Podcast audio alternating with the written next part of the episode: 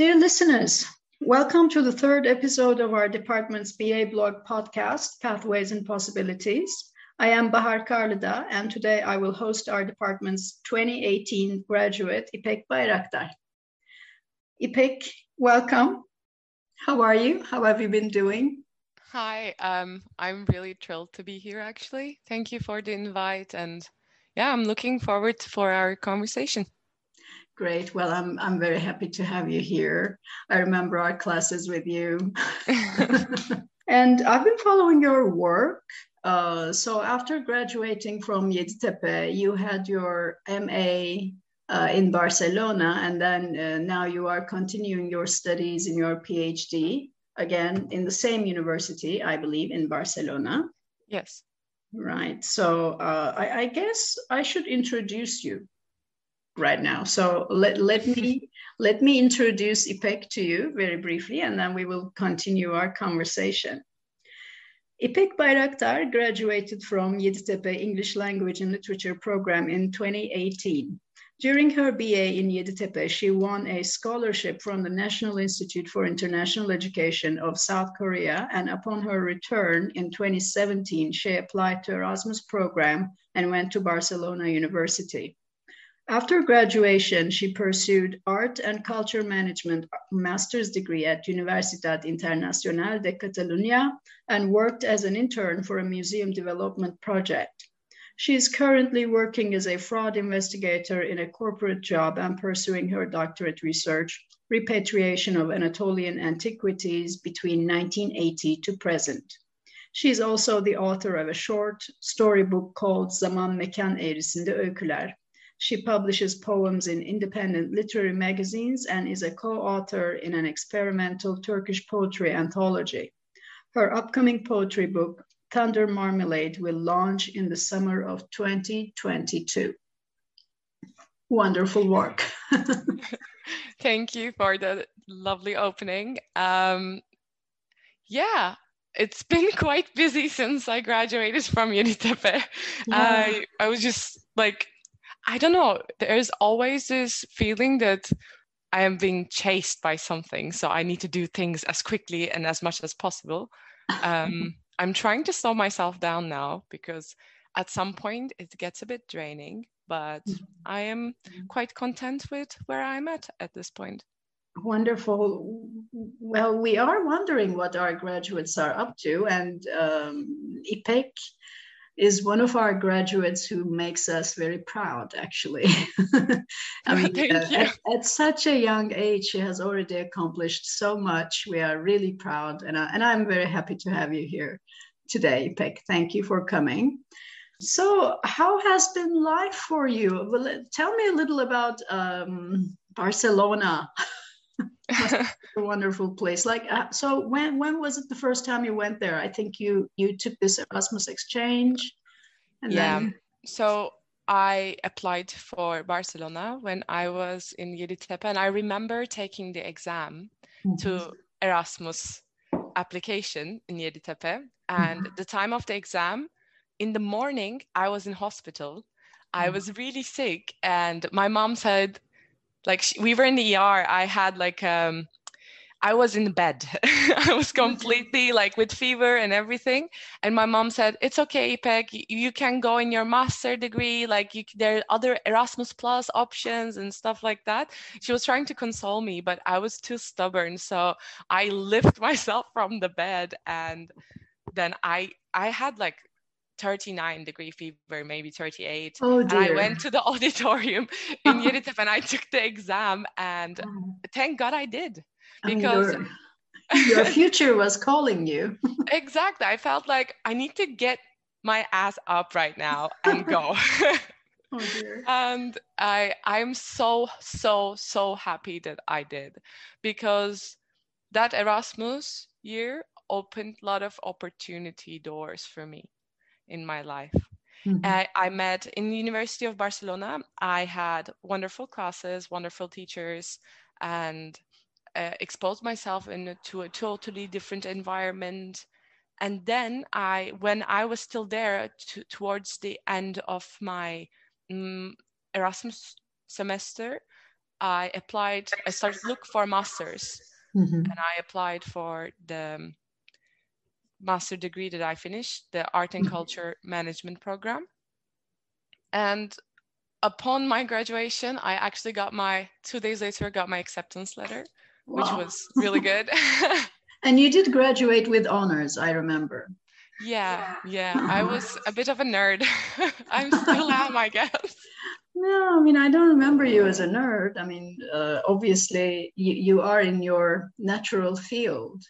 I mean, this is how I feel about you. Like, um, yeah. Yes, I mean, I think it's such a privilege and fortune to actually um, find your place. I mean, obviously, the place can change, but then I think it's very important that you feel uh, you are feeling comfortable in your shoes, right? Where you are. Exactly.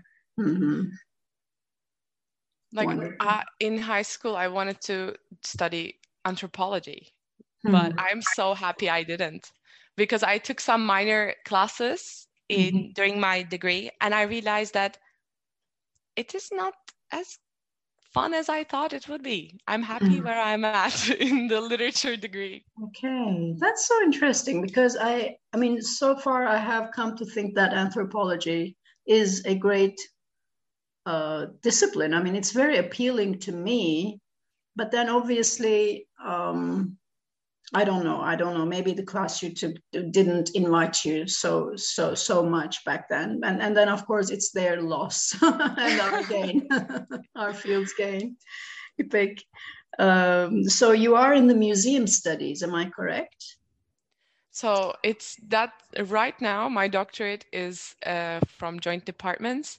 I am hmm. in the humanities department, mm. but one of my supervisors is from a criminology department, and the other one is from the international law department. So it's a very multidisciplinary um, doctorate research right now, and it's very much about law reading. And I found myself in a totally different field at this point. And uh, is that international law? Yeah, we are like mostly I am looking into either Turkish national law mm-hmm. or if I'm researching about a particular country mm-hmm. and like by multilateral agreements, like this UNESCO is, agreements and stuff. This is very interesting. Can you uh, talk a little about your uh, MA project and also a little about your PhD project? Because yeah museum studies, repatriation of uh, antiquities. Uh, so this project that you're pursuing in your PhD studies, is it a continuation of your MA? Uh, Not really. Project? Not really. Okay. So because so in my uh, MA thesis, I mm-hmm. worked on uh, reintegration of the Mumbai textile mills that are abandoned across Mumbai and how mm. can we reintegrate those massive textile mills into urban, contemporary urban life and also incorporate um, the textile craftsmen from all over India mm. to these buildings as well and open possibly a textile museum that could be quite profitable. So oh. it, this uh, was my research with Aman Merchant. He well, we did this uh, together with him, and he's from India. So a lot of parts uh, about his culture he contributed, and mm-hmm. I was always fascinated about artifacts and security and knowledge transmission and knowledge preservation. So I was mostly focusing on that part and the financial accounting parts and stuff. Mm-hmm. We both did it together. Mm. But then your field seems a little, uh, you know, even if on the side, uh, uh related to anthropology. I mean, culture, uh, yeah. artifacts. Uh, so you you have repatriated exactly your studies and uh, well this is very interesting. So uh, while doing your ma studies did you find any uh, associative pathways with what you learned at yeditepe? I don't know some theory maybe post-colonial studies or um, anything of the sort? Mm, so in art and culture management degree we had um, like the master degree was very diverse. I think we had learned a lot of stuff mm-hmm. uh, but the things that i learned most about was the financial classes because i had no idea mm-hmm. and I had no idea about legal entities or how mm-hmm. to do accounting, like basic stuff, but mm-hmm. they are really essential skills that I currently use in my job as well.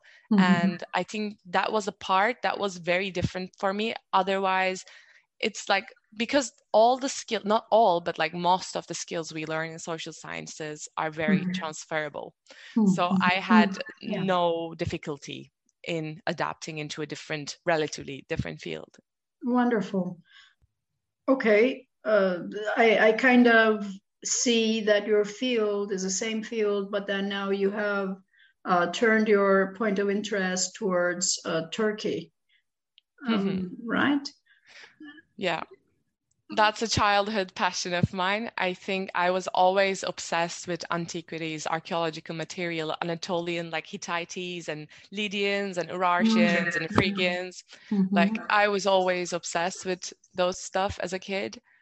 And so, well, yeah. Mm-hmm but then still you know the point that i am looking at these things is really all about orientalism post-colonial mm-hmm. studies and everything uh, so uh, yeah that's uh, i think that's something i can ask you about like uh, you i believe you already had some kind of an informed outlook on the field maybe oh yeah of mm-hmm. course mm-hmm. i mean it a lot of things i learned in english language and literature department was mm-hmm. also st- is still being used by me in my research mm-hmm. but also learning the language and using the language in a certain way especially mm-hmm. in an academic way is totally a specialized skill that as maybe english language and literature graduates we don't really we all underestimated you know mm-hmm. not everyone who's doing a doctorate has those skill sets and we are lucky in that sense because that provided me with a lot of leverage in writing articles like academic articles mm-hmm. publishing work or i don't know writing my thesis doing research mm-hmm. or accessing into like really terminology heavy material as well wonderful wonderful um, so actually i have a bunch of questions that i have shared with you already and uh, so these questions belong to our students and you know the students um, wonder what's up for them in this life. And so uh, they they kind of uh, think anxiously about their future. And uh, you as a model as a bright high achiever kind of model this is how i see you you know frankly. And so uh, i would like to ask these questions to you right? Um uh, first of all i read the huh? yeah. No i read the questions and i was thinking oh my god sometimes I feel so lost. And now, while talking in here, I have to be, feel like hashtag confident, hashtag girl boss mood. But I'm totally not that. And sometimes no. I just have like crippling anxiety attacks and crippling existential crisis, which happens to everyone, I think. I but I, I hope I can help. Yeah, I mean, I, you know, there are times when we all get trapped in these kinds of uh, emotional spaces. I mean, I guess it's uh, it's what life gives us before expansion hopefully. This is hopefully. i think let, let, this be how we should look at it okay? And um, okay so here comes the first question. Uh, what were your expectations before graduating? Hmm. Good question. So uh, just before i graduated i started working in an art gallery in taksim Mm-hmm. and I had a great boss, and the work was all right. However, at the time, I wanted to be, I still wanted to do a doctorate and everything, but I was thinking, I want to be a curator.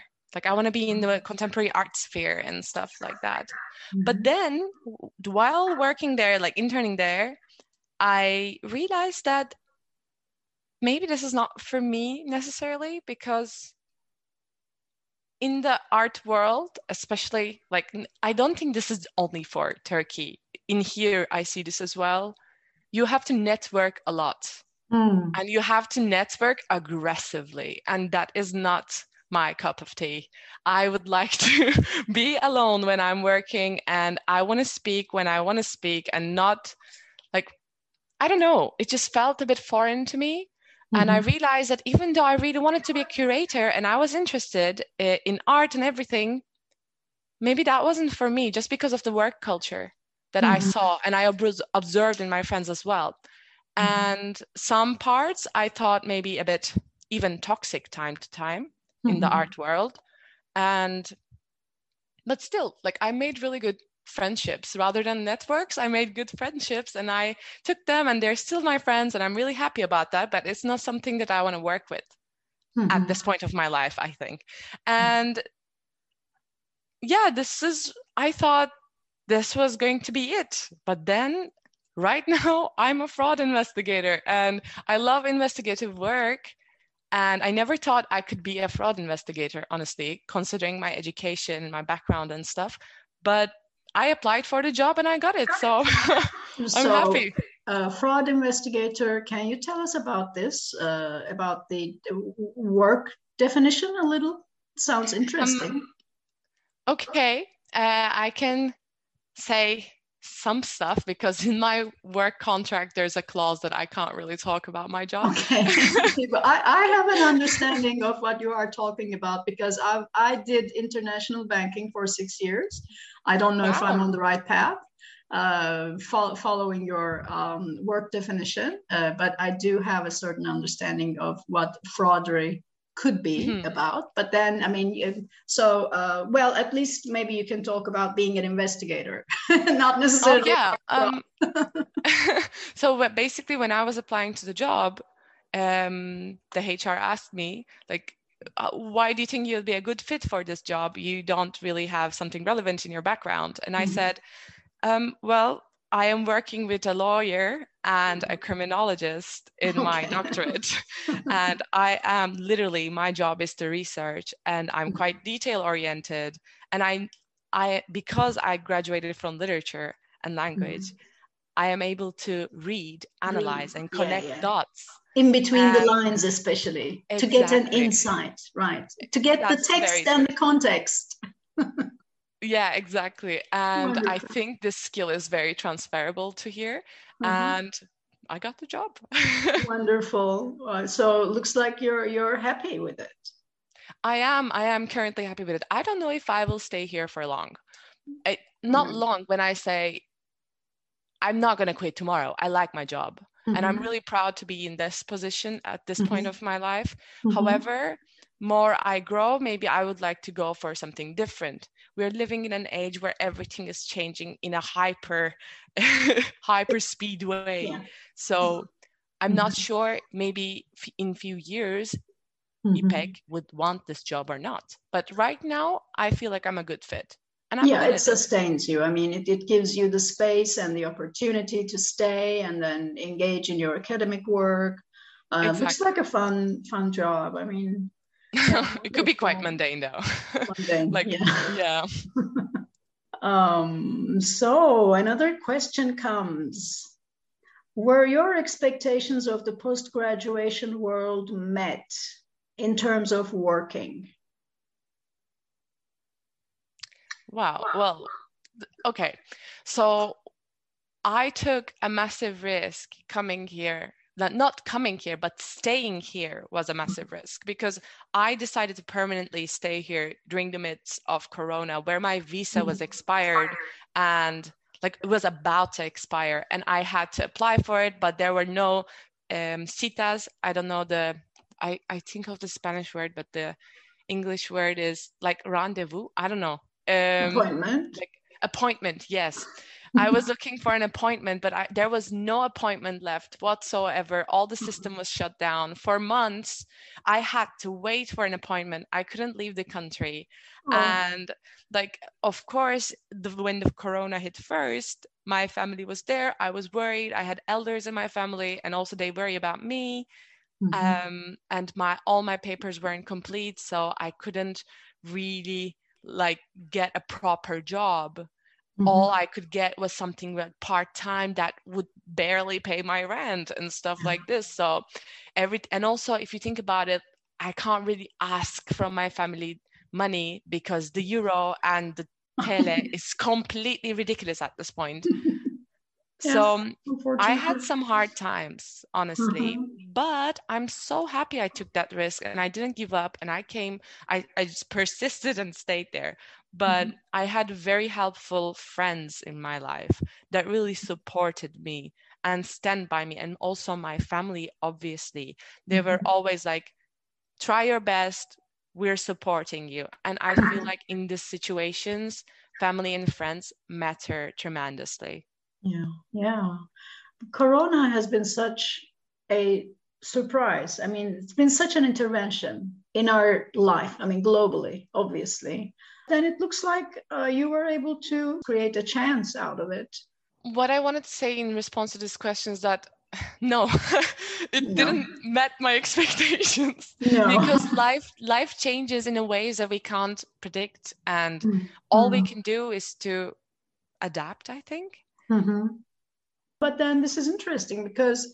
Uh, I mean, you pursued your master's degree. You you are now in your PhD studies, and uh, on the side you have an interesting job. You're able to support yourself. But then you you now looking back you maybe come to terms with the hardships you had to uh, face and then it wasn't yeah. Uh, yeah. but then other than corona do you think it would have gone smoothly?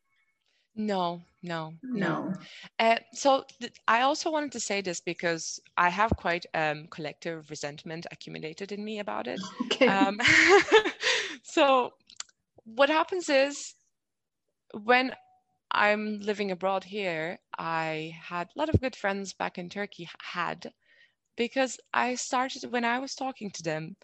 I completely talked to them in good faith and everything, but every conversation ended up being, wow, you're relaxed, you're there, you, es- quote unquote, air quotes, you mm-hmm. escaped um like you're good you're lucky you're so lucky that you're there blah blah blah and i hate this i really do dearly hate this because mm-hmm. it's not luck i worked my ass off yes, to be here yes. I, I, had days where i ha- did not sleep or mm-hmm. i forgot to eat because i was so stressed uh, dealing with paperwork bureaucracy in a language that i didn't properly learn blah blah like it's not just that of course there is elements of luck in people i met in the networks i have the family yes. i have in my health in my mental health mm-hmm. all of this of course there's an amount of luck but also mm-hmm. I worked. Yeah, yeah. I worked obviously, for it. Obviously, I mean, I do. I do really uh, understand. Back in Seattle, there were days when I had to feed my cat extra catnip so that he would sleep and I could go back to my work. like because I remember not being able to sit up in the chair.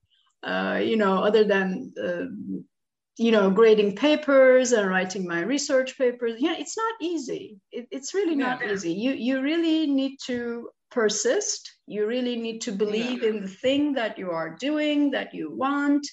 Uh, obviously i think in in in in our program we are still not asking our students to give their higher capacities to the work before them. I mean, yes, I do ask, I do expect that, but then the return I get is not necessarily the kind of return I would expect.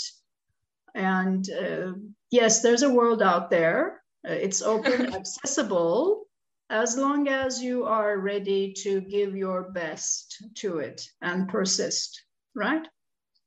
Yeah yeah but i also want to acknowledge that there should there can be certain disadvantaged groups or I don't know, even races, mm. depending on the context, that wouldn't have access to kind of opportunities that I had, even though they're working hard. I am not in this conversation, I'm not like saying they're not working hard. I'm mm-hmm. just talking from my perspective. And I just wanted to say this here that I don't want to exclude any no. or undermine any experience other groups have. No, obviously not. But then you did uh, all you could do as a graduate of Yeditepe University, right? Yeah. As all your friends are waiting to be graduates of the Yeditepe University. I mean, this path is accessible, uh, but then there's some hard work. yeah, the there's formula. some hard work. That's true. in the formula, for sure. For yeah. sure, yes, obviously. Okay, Hmm. Here's another question Is there anything you wish you could have done differently while you were still a student, probably in your BA studies? Okay. Um, I wish I focused. So the thing is, I worked a lot in my BA. Mm-hmm. I always had nice grades and I'm happy about it. And I partied so much. Like, I remember partying so hard and coming to my final or midterm or whatever at 9 a.m. without any sleep directly from the party. And to know. but I wish I had some time for my hobbies and maybe some sports mm. because now I started doing some sports and that contributes to my well-being not in mm-hmm. a fun way maybe or not in an academic way mm-hmm. Or a career way but in a bodily care way i don't want to do mm-hmm. self hashtag self-care woke things but mm-hmm. sports mm-hmm. like at least a minimum amount of sports if i did that maybe my knee would be better now oh, because oh, I'm 25 and my knee is bad. Oh, and maybe if I made that. my muscles stronger, it wouldn't happen. Or now if I sit down too much, I start having back pains. Like oh my god. Yeah, I mean, I'm like I'm 25. What's going on with me Try now? I started yoga. gym. Try oh, some yoga. Yoga. I am uh, trying. yeah, I mean, yeah, I mean, I, I totally hear you. So uh, maybe you're saying it's it's wise to adapt uh, ways of well-being while you're still in your late teens or maybe early twenties. Yeah. yeah, like compounded into your life. Exactly, because that's a routine, and mm-hmm. earlier you get into that routine, the better for you, I think wonderful you'd like some uh, get some personal discipline to um, feel sane however exactly. you want to in your own way be it sports or hobbies or whichever wonderful great, and, sorry i just wanted to add um, mm-hmm. some part that i feel like it's really important to that i feel like i wish i was more outspoken about the injustices i saw within university and outside of university mm-hmm. and not even when i experience them or if i see someone experiencing them mm-hmm. i kind of have like that's probably the biggest regret because if you don't speak out nobody will and like to secure a sort of advocacy for unjust situations i think is really important because you don't know if that happens to someone and you witness it how do you know that's not going to happen to you one day? You okay, so just... speak it when you see it. Exactly, exactly. Mm-hmm. So have the courage. I hear you on that too. Well, that, that really has to do with a sense of community. Um, being aware of a community or building a community, the need to build a community. I'm not, I, I'm, I'm afraid we are not very community driven people here in Turkey.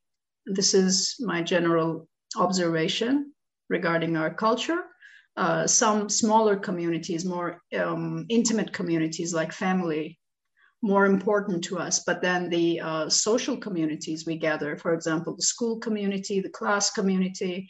Well, in my classes, I'm now trying to get my students to work in groups uh, so that they will eventually craft some language among them where they can talk uh, literature, culture, or whichever, whatever.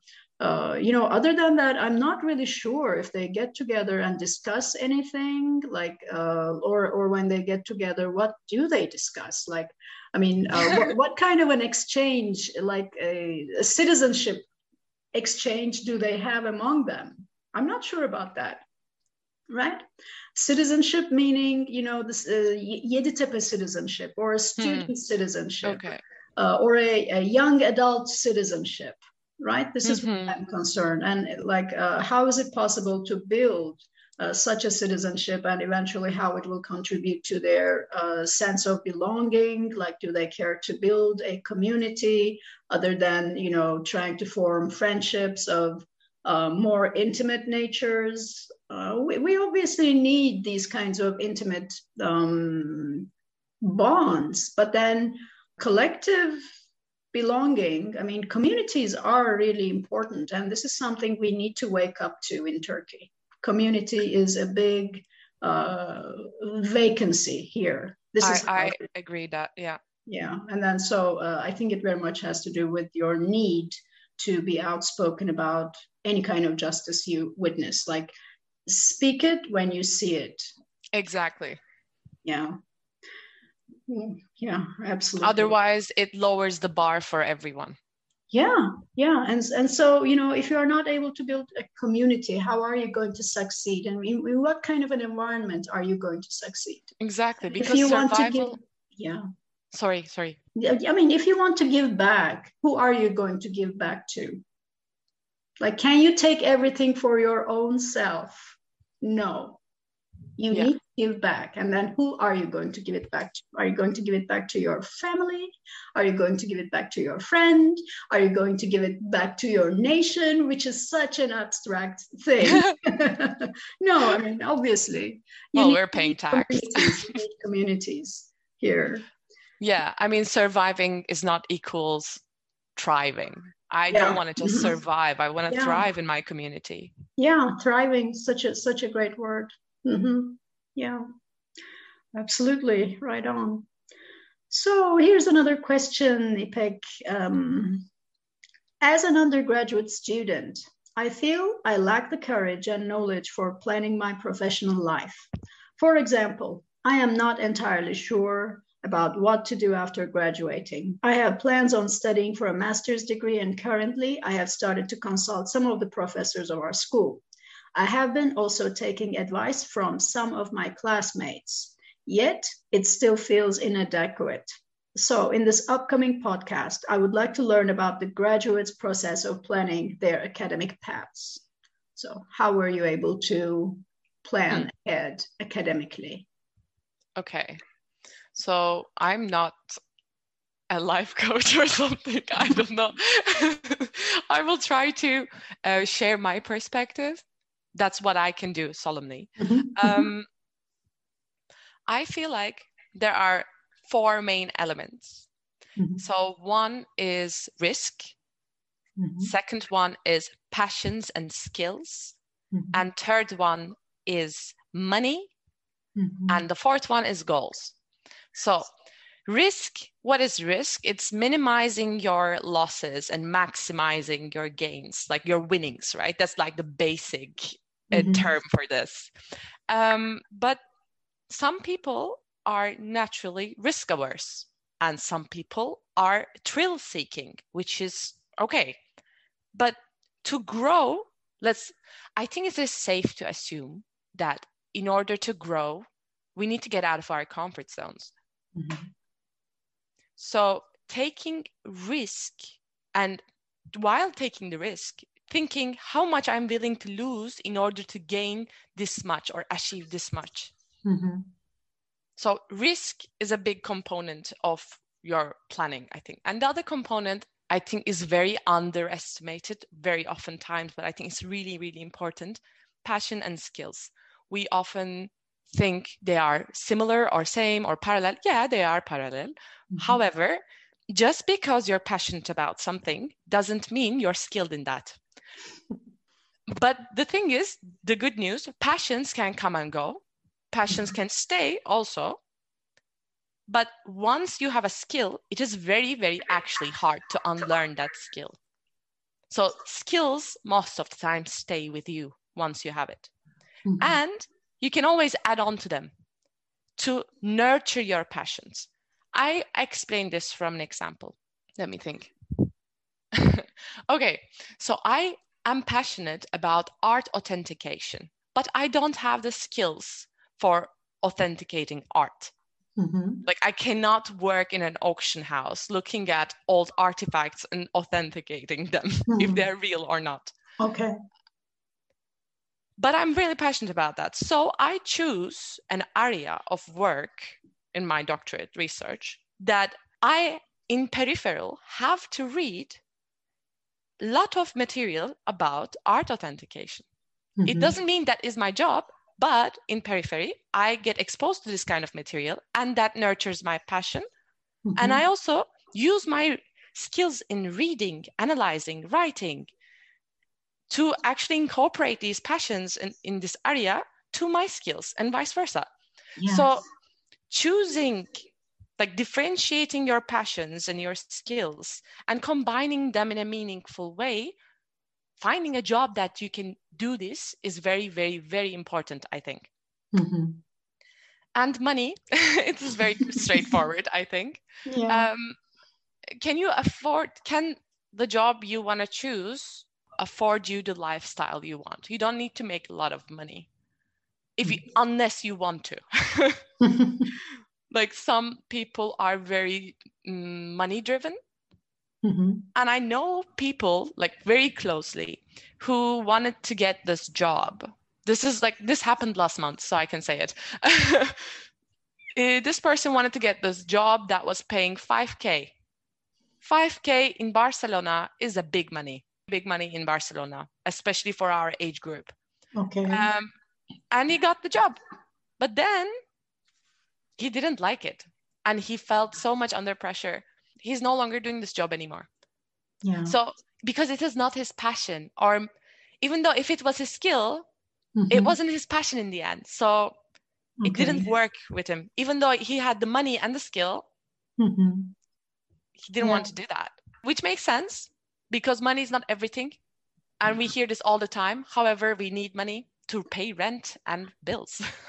sustain, even to sustain your own passions, you know, you need money. Exactly. Uh, unfortunately, I had to do that going to a conference in Switzerland, which is like the most expensive place in Europe. and, Tell me about I, it. but the conference was great and it helped me a lot. Wonderful. So totally worth it. Um, yeah. And goals, Generally. last part.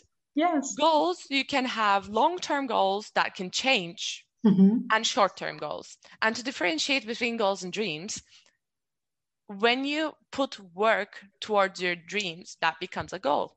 So, and those can change as well. They're not really tangible. I think currently a lot of like capitalist and business culture and whatever's like neoliberal culture is really focused on goals. Mm-hmm. But I don't really pay attention to that a lot because it's more about who you are it's more about self and environmental awareness. If you are self aware and environment aware, the goals kind of come to you. I don't know if that makes sense. Absolutely. Because mm-hmm. setting arbitrary goals mm-hmm. is mm-hmm. not going to make you happy, even if you achieve them. Just yeah. because your family wants you to, or society tells you to, or whatever. I think the biggest like i'm going to sound really platonic here but like self knowledge is yeah, important yeah self-awareness absolutely but then self-awareness kind of comes with taking risks uh, trying yeah. a few things out in life i mean not necessarily arguing with your hunch uh, don't mm. question your hunch uh, don't stop in the middle of a hunch. just, just see where it takes you. Uh, of exactly. course, remain safe, but then uh, this is how we get to know ourselves. And then uh, eventually we we craft our own path in a sense right? And then exactly. uh, the right amount of everything comes to us actually. The money the right amount of money comes to us uh, relationships, networks, uh, communities. But then, of course, we are also the creators of them at the same time. And I, I do believe, yes, I do agree that uh, self awareness is the first thing. Like you, you have to be aware of yourself in your environment, as you say, your orientations. Uh, awareness of self and awareness of the environment. I think these are great, great answers, İpek. Thank right. You. So the next question how do you evaluate the knowledge and skills you acquired as a student of English language and literature at Yeditepe? Awesome. awesome. I really liked it. I had a great time in uni. I totally like had a great time in uni. I had great, great friends, I had great professors, I had a good time. Like it was awesome. I just hated the traffic to go to school, but other than that, it was awesome. And the skills I learned is I'm still using them. Like all I can say to the BA students now is that know the worth of your time in the uni. I know this is like it's such a boomer thing to say, but it's like really it's so important because those days are not going to come back. And I really miss sitting in that like Çamlık and mm. talking to my friends, maybe having a cigarette, having a coffee before the mm-hmm. class, and then just going back. And I love to just sit there and focus because after uni, you're not going to have a space where you can talk about Jane Austen or I don't know, Victorian literature or something with a full of full class and a teacher and just a space for that. Like you're oh, not going to have that kind of focus group ever again. So know the worth of that. Oh, wonderful. Hmm, another one. I think this is my favorite. So, in your experience, how important are writing skills in the academic and professional worlds? Writing skills. Mm-hmm. Okay, well, this is extremely important because this is a maker or breaker. Even if mm-hmm. you are the most knowledgeable person in your field, if you're not able to transmit that knowledge and format it and organize your ideas and transmit that idea on paper mm-hmm. in a mm-hmm. good way, then you're mm-hmm. like nobody's going to read that or listen to or take care about you or mm-hmm. your work. Yeah. So in my articles, in my fiction book, in or like in my work, in my corporate job, even in emails that internal emails or escalation emails we send to one another within the office Mm-hmm. Writing is so important. If I am complaining about something at work, writing is so important. And I feel like I have a lot of leverage and advantages from my school because I was able to do this. I learned these things in school most of the time because no one really comes to you and teaches you that. Mm-hmm. But I mm-hmm. wish in Yeditepe at my time, I don't know now how it is, but we had more academic writing classes mm-hmm. because I mostly figured it out in my doctorate and like last year of my master, like mm-hmm. last semester of my master and my doctorate. The first year was mostly focused on how to figure out writing in the best way. I don't know. It's yeah. like it, it's quite difficult but once you get a hold of it it's a very valuable skill yeah absolutely i mean trying our best at least well i, I do know some of our uh, teachers working on this. We have the BA blog for, for this, and uh, students do submit their works. And then uh, we do have new upcoming publications, by the way, probably in a few weeks. Uh, yeah, I mean, I think I am content and happy with the way the students have adapted to this idea of writing and they have, I think, woken up to the fact that writing gives them a new skill set for thinking and creating. Writing, I mean, my professor in Seattle used to say writing is its own cure. It cures oh, yeah. you. I it mean, is therapeutic, yeah. Yeah. So, uh, I mean, uh, it's it's absolutely therapeutic, and yes, we are the writing kind of people. I hope we will have more among us. Um, so another one, how would you describe the main differences between studying in Turkey and studying abroad? In your case, Spain. Hmm. Okay, so I studied in high school in Taiwan, and I in university I was in Korea and Spain, and all of them are completely different. Mm-hmm. Like in Taiwan, you in high school, in the morning they would give you cleaning rags and cleaning dish soaps and stuff, and you would clean the school as students wow. to teach you the responsibility of doing that. Wow. And this was a state school. Uh, yes, there was a janitor, one, only one, but hundreds of students, and we would do the work two times, mm-hmm. one time a day. So that's a different model. And then I'm just giving a light speed summary of what's going on here. Mm-hmm. So in Korea, I did not like, even though they say the Korean education is the best ranking one, blah, blah, in social sciences, I felt like they are really lacking.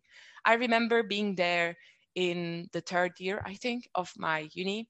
They, the last year and the third year students were reading very simple material like for example, they're reading Robinson Crusoe for months, and it is not even a deep analysis. It was just a textual reading. There was, I'm mm. like, you can read this, mat- even if you're going to read Robinson Crusoe, you can read it in 10,000 different ways. Why mm. are you reading text by text, like textually? There was, I had a one good class about cinema that was good, but other than that, people didn't speak. Like it was just teachers speaking. There's no interaction. It's a totally different vibe, and I didn't learn anything in Korea. And the okay. level was very low compared to Yeditepe. Okay. Um, however, in Spain, what mm-hmm. I observed is that the teachers don't know your name. The teachers most probably don't know your face. They just come. There is no like absence paper or something. If you come mm-hmm. to class, you learn. If you don't, you don't. And nobody cares. Mm-hmm. If you you are the only person who needs to care about your classes, and that's it. and there is no exams really. It's you get a midterm paper and mm-hmm. a finals paper. It's they tell you this two months ago, then the delivery date. Mm-hmm. And you just for those two months you need to just sit down and work on that paper because it's really difficult okay like you really need to plan it it is a whole essay you they want you to write an academic article mm-hmm. and they grade that article and this is your exam basically uh, but then I this is graduate studies, right? This is graduate studies. No, no, this or, is BA. the same in Erasmus? Yeah, yeah, of course. This is BA, yeah. yeah I get it. Great, great.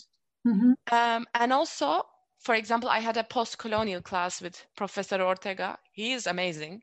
His mm-hmm. class, we read amazing books. Like, for example, I, I might mispronounce his name, the Nigerian author uh, Chinua Achebe or some Achebe. Mm-hmm. Uh, we read Things Fall Apart, and that book really hit home. You know, it still stays with me. I was like, right on, this is amazing. Mm-hmm. And I mm-hmm. was totally into the class. And I was thinking, oh, I'm totally going to write the essay about this, blah, blah, blah, blah. And then in the end, they said, oh, well, actually, you're going to do a group project for your finals. I was like, what? And you know what I did in my post-colonial class? I did a to Nepalese women's uh, reproductive health care in remote villages. Like, it was so interesting, and I learned so much. You must have learned a lot. That's what I'm Mm-hmm. Yeah, it's like there it's very interactive and you need to really put 100% of yourself in the project mm-hmm. and get out of your comfort zone. That was the difference, I commitment. Think. Commitment, yeah. right? Yeah. Exactly. Our students need to learn about commitment actually. It's what I'm thinking. It's what I'm finding. And but then you were given very clear prompts of what was expected of you, right?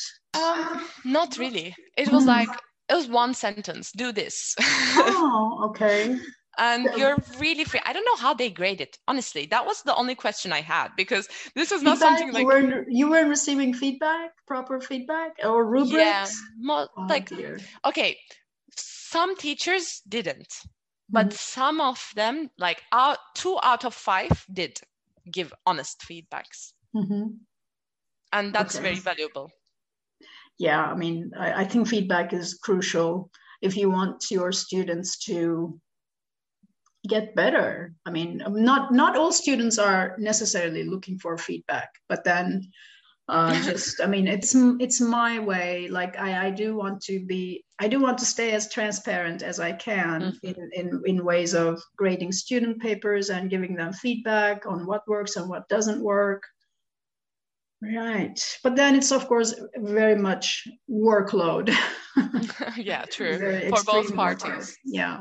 Okay, last question, İpek. Uh, in your opinion, do students of English language and literature need an MA? No. it is very simple because, I mean, you don't, nobody needs an MA. What is need? Like, you don't need an MA for anything. like, nobody, when you're, nobody cares about your GPA when you're entering a job as well. No one asked me at my GPA. Mm-hmm. Um, or nobody really asked for my diploma as well. Mm-hmm. MA is good for self development. If you have the financial means and the will to do that and the time, go mm-hmm. for it. Masters is great. It's an awesome, it's an extension for like reaching to full adulthood.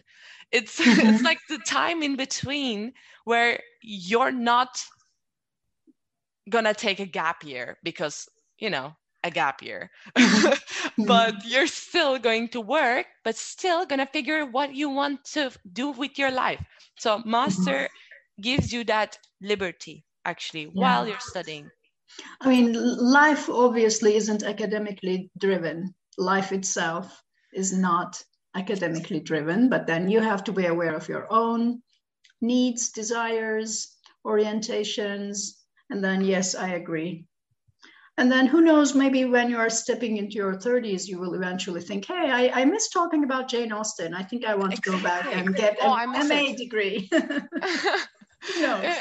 yeah yeah totally but the thing is like if of course if you want to do a doctorate degree if you want to stay in academia you have mm-hmm. to do a master degree i'm not mm-hmm. talking about that option i'm mm-hmm. talking about like the general Life public general. who doesn't want to mm-hmm. do a mm-hmm. doctorate yeah i agree so just get out there and see what you want to do in life and then life will maybe steer you in certain directions according to your own orientations, right? Mm-hmm, exactly. Right, right. Exa- actually, these are the questions. So, anything you'd like to add? Just make mistakes that are not fatal. Like, yeah. make mistakes and learn. Uh, mm-hmm. Uh, it's fun to figure out. Mm-hmm. It's a whole journey, and be kind to yourself. That's mm-hmm. that's all. Don't get too mm-hmm. stressed. Anxiety attacks are okay. Mm-hmm. It's gonna happen, but you know, write it out. Yeah, yeah, yeah, absolutely. I think that's a great advice. And I would like to add create support groups, build communities, right? Exactly. Right. So, I mean, don't don't let life necessarily uh, take you to your own groups. Life will do that. Life will take you to where you belong eventually, but then have a little bit of a say in that. right? Okay, İpek, it was wonderful to have you. Uh, I think this was a great conversation. And, yeah, thank you so much. Um, yeah, so um, so maybe in the future we will have other opportunities to get together and discuss. We will keep in touch. I think you're doing great, and I'm really proud of you as your former professor from oh, Thank you. This is this was so much for me to hear. Thank you. This is lovely. Absolutely. This is the end of our third episode of our BA blog, Pathways and Possibilities. We listened to İpek forming her own pathways and creating her own possibilities in cooperation with life and sharing it with her loved ones, us included. and so, take good care of yourself and stay in touch.